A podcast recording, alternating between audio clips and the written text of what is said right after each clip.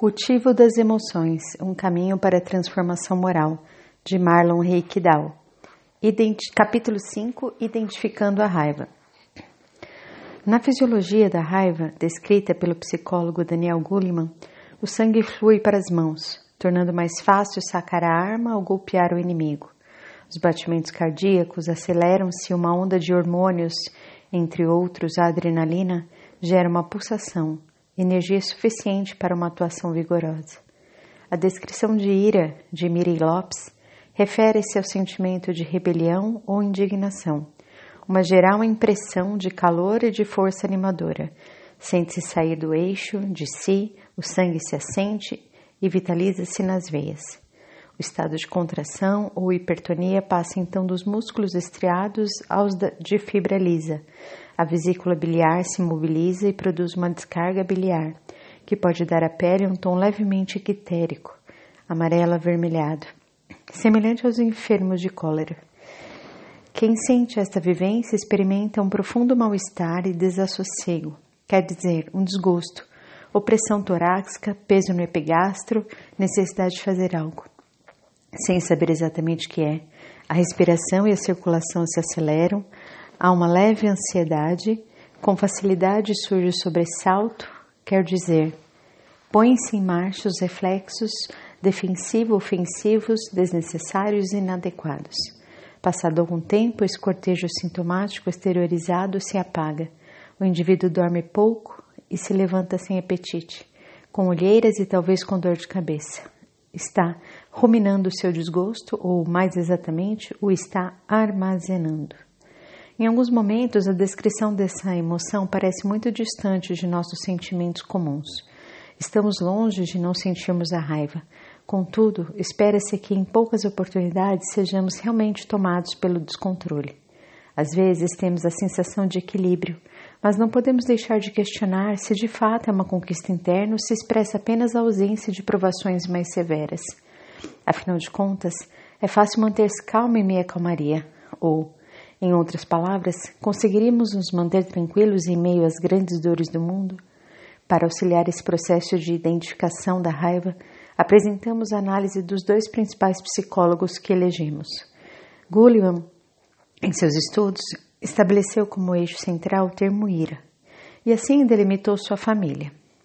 Fúria, revolta, ressentimento, raiva, exasperação, indignação, vexame, acrimônia, animosidade, aborrecimento, irritabilidade, hostilidade e talvez no extremo ódio e violência patogênicos. Mirei Lopes aponta algumas formas de camuflagem da ira, afirmando que pessoas entre aspas, educadas, procuram reprimir a manifestação direta dessa emoção e, com isso, dão margem a que se manifeste por entre disfarces. Sede de justiça. O chamado impulso reivindicativo, asseverando que, com extraordinária frequência, um sentimento colérico se disfarça em atitude justiceira e os excessos de vingança tomam o nome de atos reparadores. Frequentemente confessamos irritação, enfado ou enfurecimento, mas imediatamente justificamos esse estado pela ofensa sofrida. Por isso desejamos, entre aspas, resolver a situação, entre aspas, desfazer o agravo, entre aspas, revidar a ofensa, entre aspas, reivindicar nosso direito. Assim, o impulso agressivo destrutivo toma por pretexto qualquer alteração aparente da conduta alheia para se satisfazer enganando-nos e ao mesmo tempo fazendo-nos crer que servimos a um dos mais excelsos valores humanos. Crítica.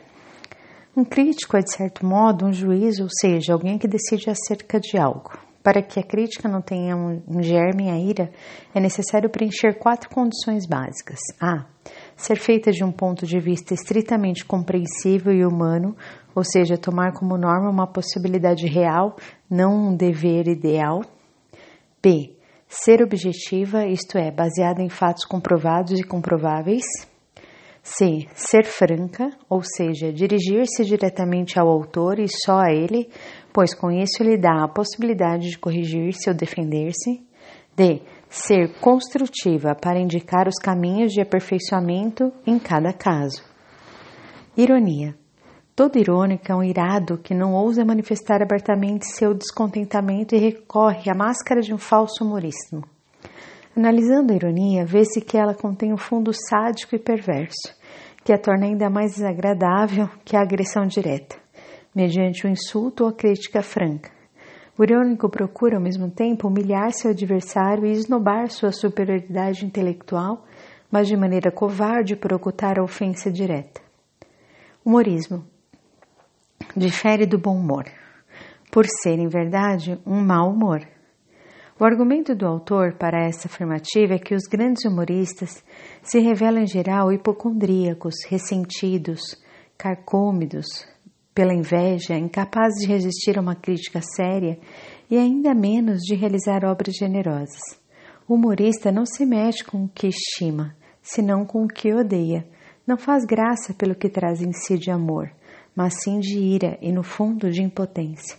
O bom humor é otimista, é benévolo, relevando o lado alegre da vida e dos acontecimentos, criando e espargindo em redor um riso franco, generoso e eufórico. Soberba.